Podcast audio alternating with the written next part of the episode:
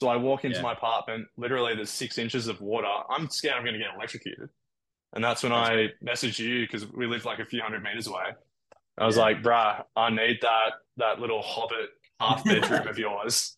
Because I, single I, bed. didn't, I didn't have a place. So I literally packed my bags and a few hours later I was living at your place. Dude, I rem- mm, Alrighty. Hello, everybody, and welcome, Welcome. to episode one of Get High. My name is Thomas Cook, and joining me, we've got Mark. Mark Dolkin. Yeah. Yeah, and uh, Episode one, take three. yeah, so uh, I guess uh, let's kick it off by talking about what the purpose of this channel is is going to be, apart from uh, horrible second officer humor and meme accounts to do with aviation.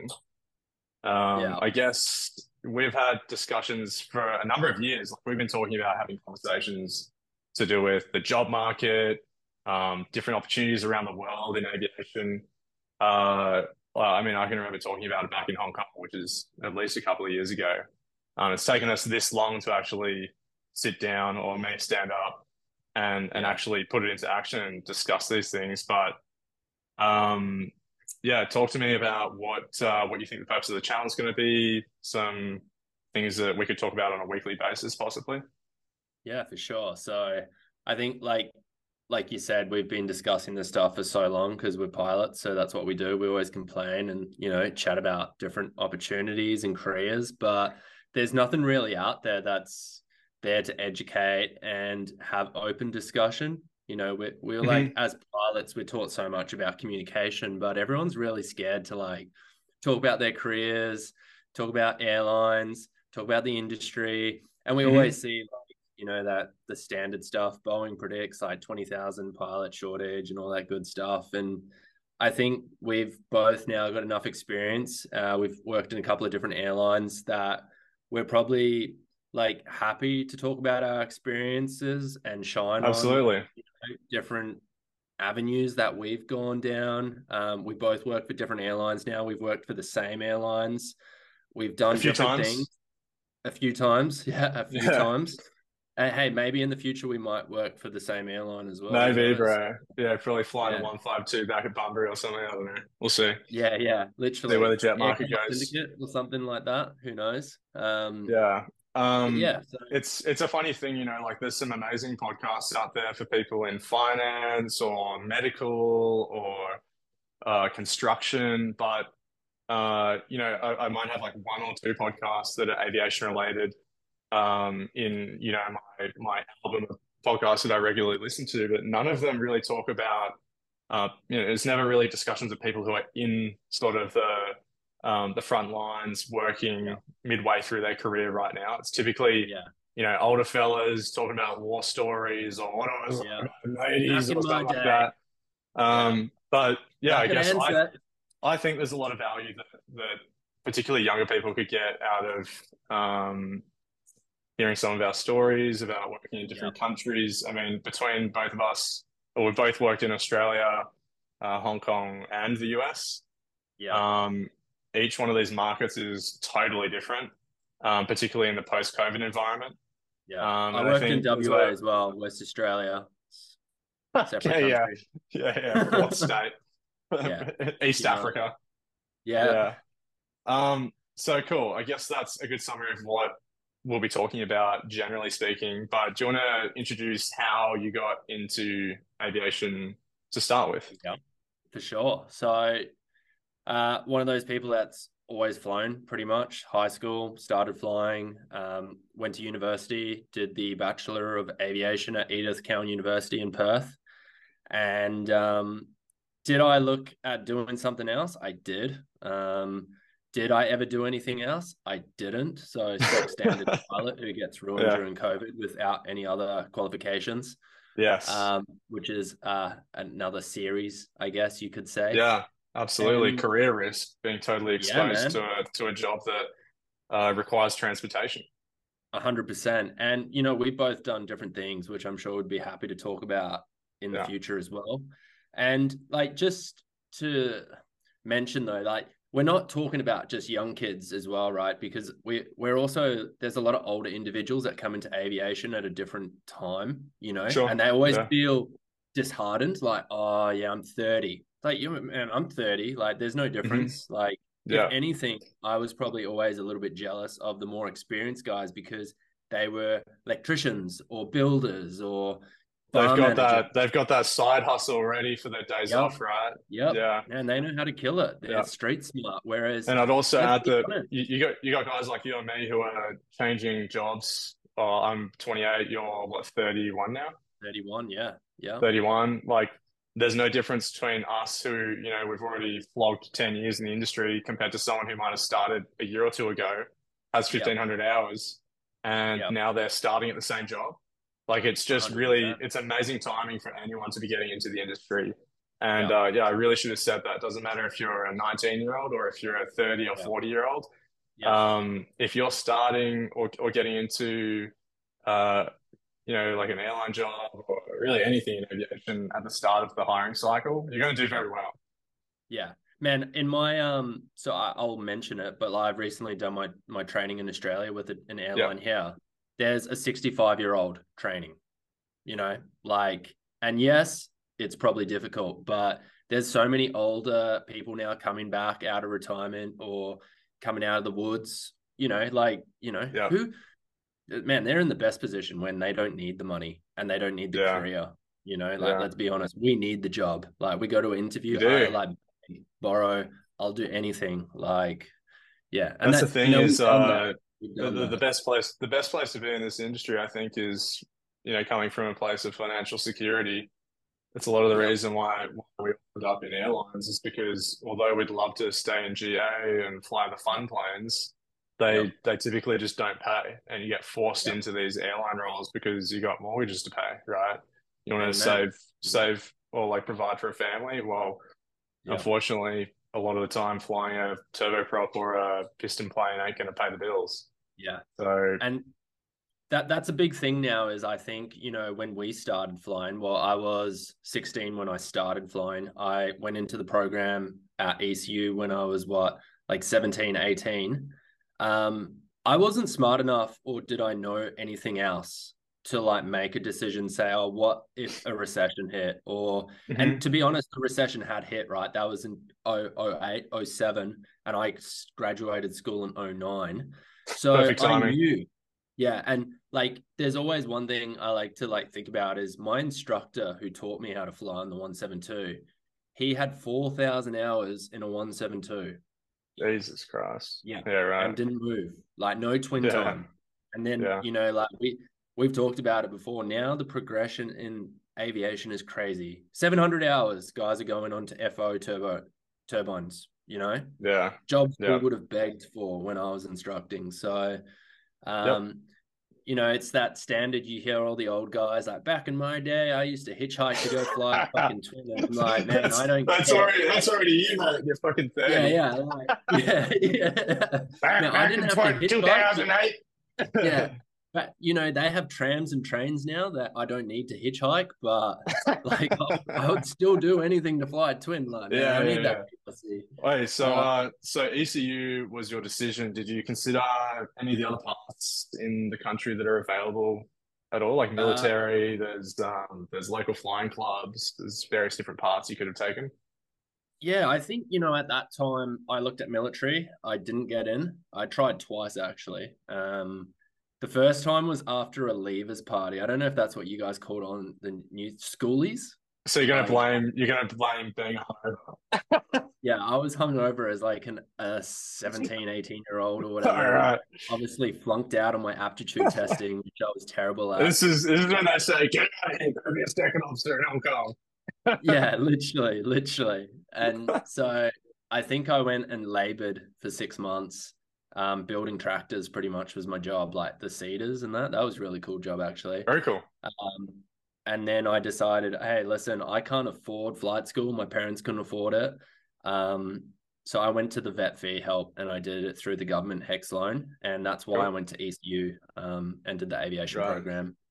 So yeah, man, uh, that's like another podcast in itself is vet fee the financing the of uh, aviation career. Yeah, yeah, Because when you're young, man, you'll sign anything. And um, absolutely, yeah. You know, I had 120 grand debt that I it's Yeah. paid off, but that affects your borrowing capacity and all that good stuff too. So for You know, for things like like mortgages and things like house, that. yep, house, Yeah. everything, man. and Yeah. um, even your super and your tax, right? Like that's less money you you get to put in there, and um, Yeah. you can definitely get a, a private parts license and a commercial parts license much cheaper with cash. Like You can, yeah. And the other thing to look at is um, flying schools go bust. Like the flying school I went to went bust, and they will Really? take your money.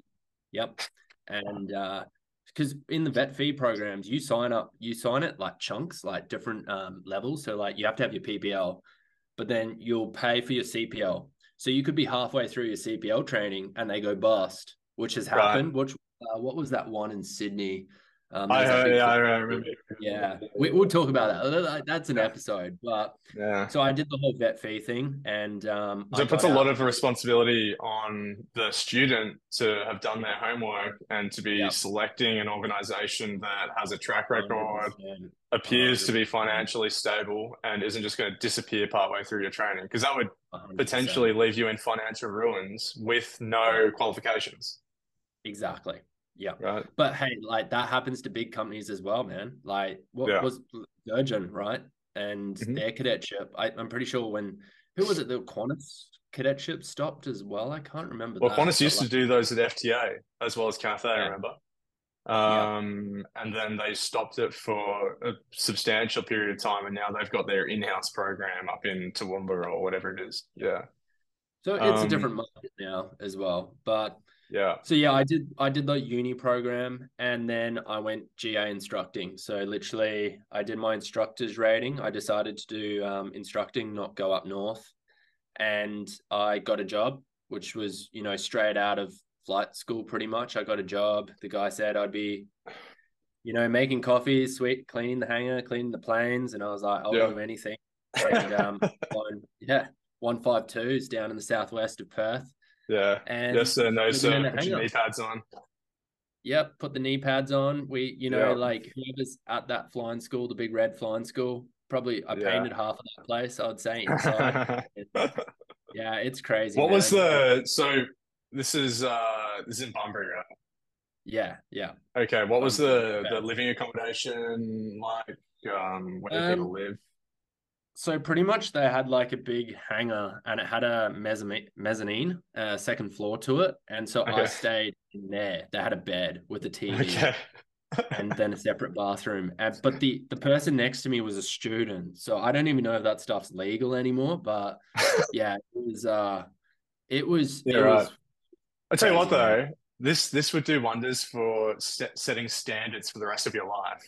Because Yeah. now you live in a in a home that has uh, doors that close with seals, and you're like, oh wow, it's so warm in here. yeah, You're not living in a shed anymore.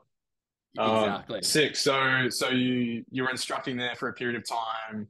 Uh, that probably leads to somewhere around where we met. Uh, Yeah. as we both transitioned to a job in Hong Kong. Um, how many hours did you have when you were looking to transfer? Damn, man. I got like I thought I got lucky back then, and I had a thousand hours. So 800 PIC, a thousand Okay. hours total time. Yeah. And um, yeah, so that story, which we can talk about, was I saw the Cathay Pacific ad on Facebook. Like, well done, marketing team. Okay. Um, yeah. You've paid fifteen dollars a day for a for a Facebook marketing slide. Yeah, they they put on that like Facebook marketing, and it's just popped Yeah. into my DMs to like quarter life crisis, poor pilot.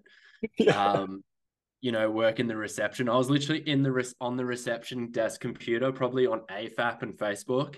yeah, and yeah, the ads popped up. My high school girlfriend dumped me, and um, I was like, I- I'll apply for Hong Kong. Like, why not? Yeah, yeah. Next minute, did the meeting with um, who was it? It was like Katrina Evans. So the Evans Oh, yeah. were still in the aviation industry, Yeah. and that was at Jandakot.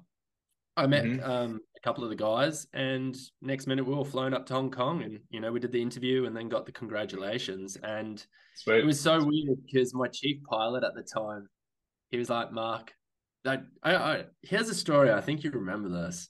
I didn't have my IFR then. I had no I instrument. I I was I the was first gonna- person apparently hired at the Cathay Yeah. without an instrument I think rating. I think it was actually a mistake them hiring you because I- you yeah, were meant I to they, it. Yeah. So that that's the story because what happens is I get the my my my chief pilot who used to work at FTA, who was like one of the heads who started it. He called them up. Who was that uh, South African guy who was running the place? And he was like, Yeah, yeah, yeah, yeah. yeah. one of my instructors, uh, this is the situation. And they're like, we've never had a guy like this. Like, this is impossible. Yeah, Either way, yeah. I get an email congratulating me to start in like a month's time. And I'm over the moon, man. I'm like, I've hit it. I'm fucking out of here. Yeah, dude. This is jackpot. um, Yeah, they're like, we just want to confirm. You said you'd get your instrument rating in the interview. Have you got it? And I was like, my jaw just dropped, man. Like I was, I had no Yeah, hours. I had like five hours on for the CPL or something. And so, Yeah. uh, yeah, I ended up doing a single engine IFR rating in that time. Um, Yeah. And yeah, I got the job. Make it to you make remember- it, baby. yeah, baby, fake it till you make it. like, and all the all the instructors at FTA were like, man, that guy. So the guy who um was my instructor, they they were all talking, right? Like all pilots Mhm. talk and like, oh man, this guy sucks. Oh, you've got the student who doesn't have an IFR. He's never flown IFR before.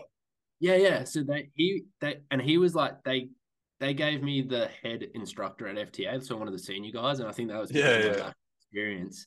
Yeah. But they didn't realize I had just done the IFR rating on like a G1000 and a, a six pack Cessna. So I actually knew how to fly and I did IFR theory and all that stuff. Had you done Um, IREX? I, I did the RX, yeah. So I, Oh, I'd done all of that. And it turns out, you know how life is. It's like my instructor wasn't even that good. Like, you know, Mhm. it was like I Mhm. was trying to in, instruct myself pretty much. But yeah, I got into Cathay without an IFR rating. And What about, honest, um, think- did- Yeah, go ahead. I, I think that's too much experience now to get a job with them. Like I think Yeah, you need less. that's so too much. yeah, like I think if you You're, you're, hours, you're going to be problematic. yeah, yeah. Cathay Um, HR, what about- like, we're trying to about- get you people. yeah, exactly. Um, did you have ATPs completed?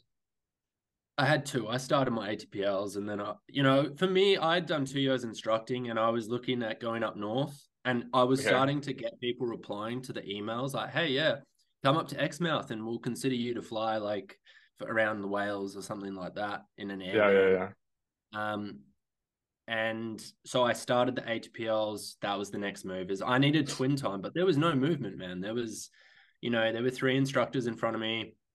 Uh, the one guy had just cracked 500 hours. He thought he would be in Jetstar. Jetstar never got back to him. Like, you Mm-hmm. know, there was just nothing. So Total, total dead industry. total dead industry. Like we, we were talking about it before. Like I was looking at Botswana. I looked at Susi Air. Um, Mhm. I was I was ready to like, hey, I need to go get this 210 and into a twin because that's what you needed was your 500 hours twin time. Dude, 500 PIC twin. Yeah, that was Yeah. like bare minimums to get into any subsidiary at Qantas at the time. It was crazy. And now now they now you don't need that at all. You know, it's it's just Crazy how times change, man. Like degrees, no one gives a crap. Don't don't Yeah. care about it. Basically, uh, you know, do you have an ATP usually? Mm. And uh, There's one I guess thing I would say though is I in the Cathay interview, this is the impression I got, is they Mhm. were they did weigh me up higher because I had the degree because I didn't have much experience. Mhm. And I, I do believe degrees do play a role in those more professional institutes. GA Mm-hmm. up north, no, you don't need one. Like, don't do an Mhm. aviation degree if you want to get a job Mhm. like that, because Yeah. you can lose your jobs very easily too, and Exactly. it's seasonal. So yeah, I should also mention that the, the majors in the US, even in the pilot crunch that's happening right now, super uh, like like significant shortage of, of pilots. Yeah, Uh, Delta United, American, uh, you know, none of those have waived their their bachelor's requirement yet. yeah. Or, But or have they? I, I, I, don't believe that. no, Atlas reduces your hours for entry. It goes from Right. fifteen to twelve hundred with a bachelor's. Yeah, so so they say like we we value this at 300 hours basically or something like that. Yeah, that. and the Yeah. U, the US is weird because they have they have lots of aviation degrees. That's how people do it now over there. Yeah. So Well, everyone goes to college, right? It's a cultural thing. Yeah, It's, uh, it's- gets a hundred grand debt, and you know it's normal. So That's standard. yeah, Yeah. but um, what about yourself, mate? How did you start out, and like when did you start flying? What route did you go down? Yeah. Um, so I both my parents were in the industry already. Um, Yeah. so I was very much exposed to to flying, you know, my entire life, and Yeah. always knew I was going to be in it some somewhere or another. Um, Yeah, never thought I'd I'd ever do like a regular job, to be honest, ever. yeah, But yeah, I guess like around 16, 17, started looking at options, started scouting uh, people that I knew at the time, uh, family, friends, and whatnot. And, uh, you know, the, the three pathways that generally are available military, university, and sort of cadetship, I guess it's like GA as well. Um, I ended up being sort of steered towards the cadetship path um, for one main reason, and that is because um, I, I didn't want to be entering the market with no hours. Um, Yeah. that that to me was the the biggest risk that I wanted to avoid is having a shiny bachelor's degree, which I could have done at UNSW or Griffith, something like that. Yeah. Um, in fact, I, I did the it's very casual, but I did an interview for the UNSW one, and and that would have worked out fine. Yeah. And it would have come with college life and all that fun shit that 18 year olds do. But um, I, I, I really just I, I wanted to have a job that was attached to the education, um, so Yeah. that I could grind my way to a thousand ish hours as quickly as possible. Um, Yeah. so I ended up going with a company called Sharp Airlines, um, and that was back in the day. It was based out of Hamilton, Victoria, which is basically a crater, a hole in the middle of Victoria that uh, has has a total of one nightclub, one McDonald's, and one cafe. that's all you Um, need. that's all you need. That's all I use now. um, I still use that. That's why I live in the cross, baby. Yeah. Mac, Mac, Macca's and nightclubs. that's it, baby. But- But uh, yeah, so I applied for this cadetship, got in, it was great. I had honestly the best time of my life over that sort of 18 month period as a broke student, um, stacking shelves to pay rent each week. But at? uh, yeah, uh, Aldi, mate, Aldi. Aldi. Oh, which yeah. uh which which you should understand is like a upper tier of all of the different shelf stacking jobs out there and then Woolworths is just below so I, I was at IGA, so I was at the oh, independent. IGA is way down bro. Yeah. Oh, Man, I got worked hard there, harder than GA. yeah yeah yeah anyway um dude Aldi paid man I think I was on like 24 bucks an hour it's crazy yeah. European. Anyway, uh, yeah, you pay rent in like three hours work. Anyway, I um did the cadetship. It was awesome, and then we had the option of uh, requesting, depending on how you graded within your class of twelve, uh, Yeah. to move to Launceston base, yeah, Adelaide, or Essendon. Um, and yeah, like Launceston was kind of where the, all the hardos went because it's like hard flying and you yeah, know, like they, they, they, they actually get weather down there. Um, Essendon, and everyone's everyone's on the same? So you, you if you choose Melbourne, you're kind of shooting yourself in the foot because you'd be living below the poverty scale. Um, Yeah. on I think we're on about twenty seven thousand dollars a year, and What? living in uh, yeah, yeah, because we were bonded for our metro type rating, right? And they take that out of your pay before you even touch it. So Oh, yeah, we got dude. $517 a week, whatever that math is. Yeah, And uh, yeah, the last remaining one is Adelaide, which is CAVOK all year, baby. And yeah, flew around some miners for a bit over a year, and then uh, my contract came to an end.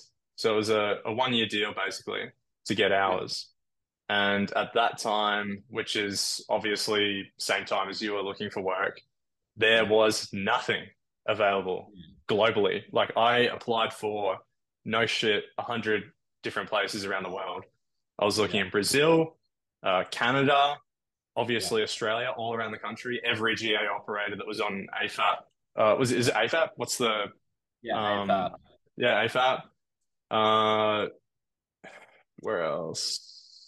A couple of like like Scoot. I applied for a second officer role at Scoot. yeah, Um, and none replied. I got like a couple of polite, like, you know, thanks, but no thanks.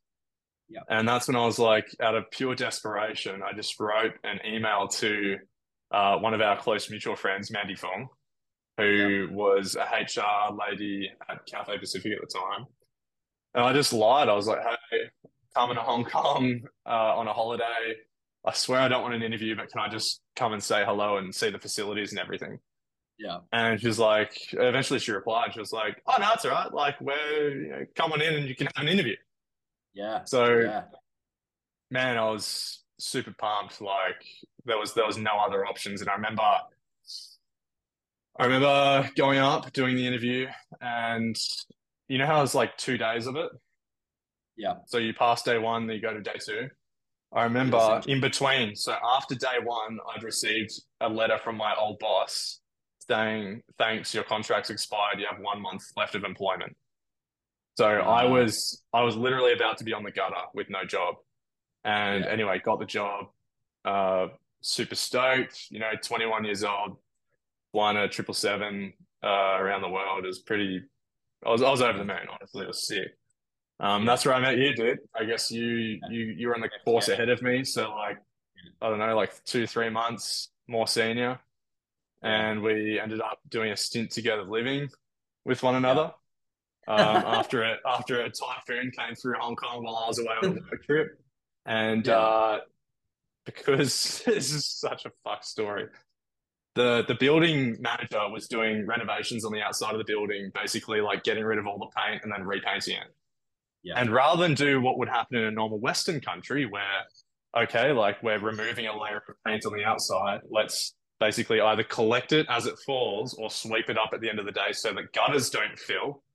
They yeah, just left yeah. it there. And then a typhoon came through, and because all the gutters were blocked, my entire apartment, which was on the ground floor where all the scaffolding was being uh, like built up around, just flooded. So I walk into yeah. my apartment, literally there's six inches of water. I'm scared I'm going to get electrocuted. And that's when I messaged you because we live like a few hundred meters away. I was yeah. like, bruh, I need that that little hobbit half bedroom of yours. Because I, I, don't, I don't have a place. So I literally packed my bags and a few hours later I was living at your place. Dude, I remember so, that was an ordeal because they wouldn't give you your bond back or something. And I never, I never got it. And she, that, that landlord said, that landlord said, take me to court. And I spoke to my sister, who's a lawyer, and she was like, look, you can either forego your bond or spend multiples more on legal fees yeah. in Hong Kong trying to extract the value of your, your bond back from this person. So anyway, I left. You know what? Years later, like two years later, this landlord messages me out of the blue and says, "Hey, you haven't paid rent for two years. You owe me X zero zero zero zero zero zero zero dollars. No uh, and right, I, I, just blocked it. I was like, this is crazy. Like you're mental. Don't ever message me again. Give me that number. I want to message them, man. That that's just person. Like yeah, crazy, dude. Crazy. crazy. But that's you know that's almost oh fuck like that's a video in itself. Is the the attitude of the housing market in Hong Kong. There's just yeah. such an arrogance of landlords in that country where because because the rental lease agreement system is structured in a in a one two basis whereby um, you can break lease after the first year and then every second year you have to um, you have to renew your lease. They've got you by the balls because they know that at the end of the two years you're either going to spend a ton of money on removalists to change apartments or yeah. you can just pay an extra 10, 15, 20% more on rent um, because housing prices have increased in the last two years. Yeah. Yeah. So yeah, anyway, that's uh that's me, man. Did a GA in Oz, then uh then met you in Hong Kong and then and then the US. Yeah. And then now you're in the US flying what? Flying seven fours, baby. This is a free sponsorship on the behalf of Boeing. The Queen. The, the queen, queen, yeah. No, I've been flying. Um, been flying in the US for like a year. Um, you came over for a little stint as well. Yeah, I did. I and did uh, and it's been cool, man. It's I, th- I think the most. It's it's been exciting. It's a totally different market. It's different flying. ATC's different. Weather's different. Um, it's just and, and you're you know what like in a lot of ways, the US is kind of like the OG of aviation. Like shit just gets done. Like they they very much lead the market in a lot of ways. Yeah. Um, and it's been really, really cool to to just get to know how things work over there. Yeah. I Um, man, the US is just a different beast, isn't it? And I would Mm. never you know, I miss it. Like I never regret going to the US. I feel like I should have done it earlier. If not, I would say anyone young should do it as well. Mhm. Um, it's just crazy. Pilots, you know, you just walk through security there. There's so many jets. There's Yeah. so much GA, you know, Yeah. and I don't know if you've got 1500 hours, I, I'd say do it. Like go run free. And America, man, Yeah. I love. I don't know. It's America, man. I, I just it's I just could. a it, it is truly a country of opportunity. Um, Yeah. and you know, taking aside just the job, I think uh, you know, opportunities to do things on the side, uh, opportunities for your for your partner to do things. You know, it's not just aviation that um, typically has better packages in the States. It's lawyers, doctors, accountants. It's really any skilled labor uh, Yeah. or tertiary educated career in America typically Yeah. pays quite well. And the reason for that is because of uh, access to education. Not everyone can afford to get degrees over there. So if you happen to be educated, whether you're a pilot or any other professional, there's immense Yeah. opportunity if you're willing to leave your comfort zone wherever you might live and and have a go. Yeah. Yeah. So just quickly, triple seven or seven four. uh oh God. Um they both serve They're not the same. in They're totally they're, they're, different, though, they're, right? they're not they're not the same. The seven four uh, I think the triple seven is a lot smarter. Um Yeah. I think it's easier to fly. It's easier Yeah. to learn. It's more automated. Yeah. Um in my opinion it breaks less off less often. Um but from a lifestyle perspective, I think the seven four is superior, and the reason for that is because of the bunks. Um, Yeah. you know, on the at least on the freighters, we've got an entire upper deck which is dedicated to basically um, comfort. You know, you've got two lay flat beds in separate rooms at the back of the top deck, and then you've got usually six or eight business class seats to stretch out, watch a movie or whatever, and then you galley. Um, that is not the same on the triple seven, particularly for a freighter triple seven, um, Yeah. which is obviously what I do now.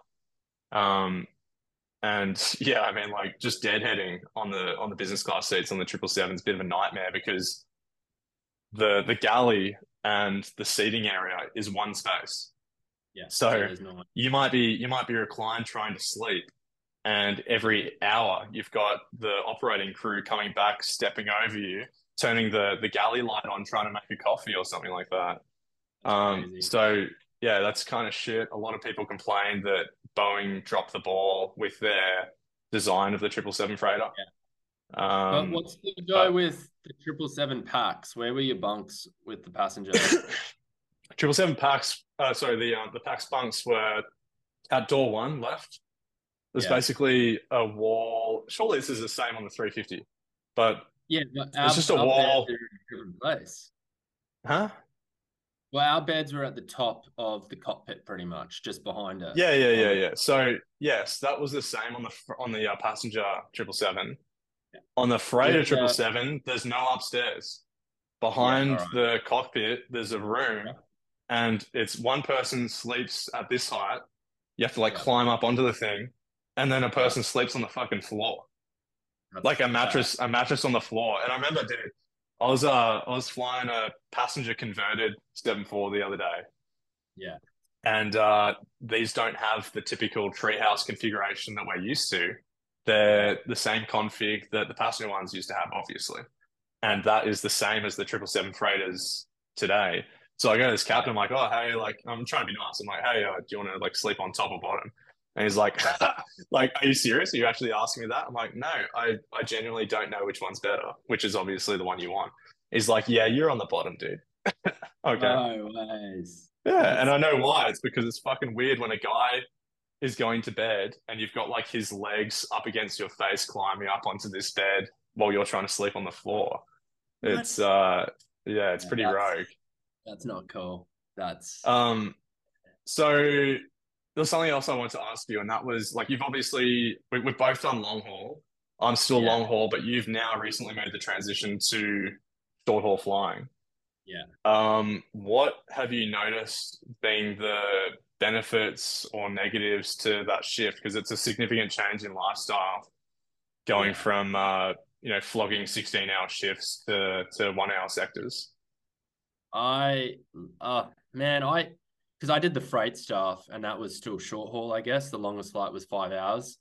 Um, I reckon it was it was awesome. Like the seven three was the country club of, you know, prime. It's you know day flying, easy, um, two sector days.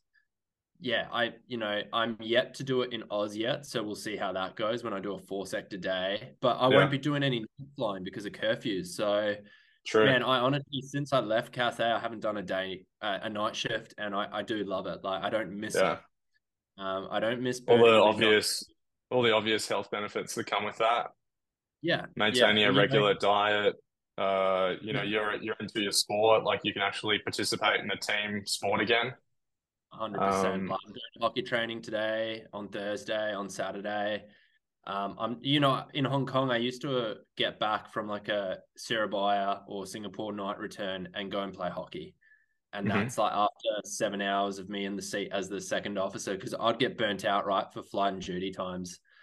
Um, man, I don't miss it. Like you Yeah. know, and then you'd go and sleep in some shitty apartment in Hong Kong where the window aircon makes a noise and yeah, right, I had Yeah. shit, but um, man, yeah, I just I don't miss having to eat through the night and chat to people. You It's know, funny, of all the people I know that have left Cathay and have gone basically anywhere. So like you've got guys who've gone to Qantas, some other domestic carriers in Australia, Jetstar, etc., and then um, people who have gone to regionals in the States.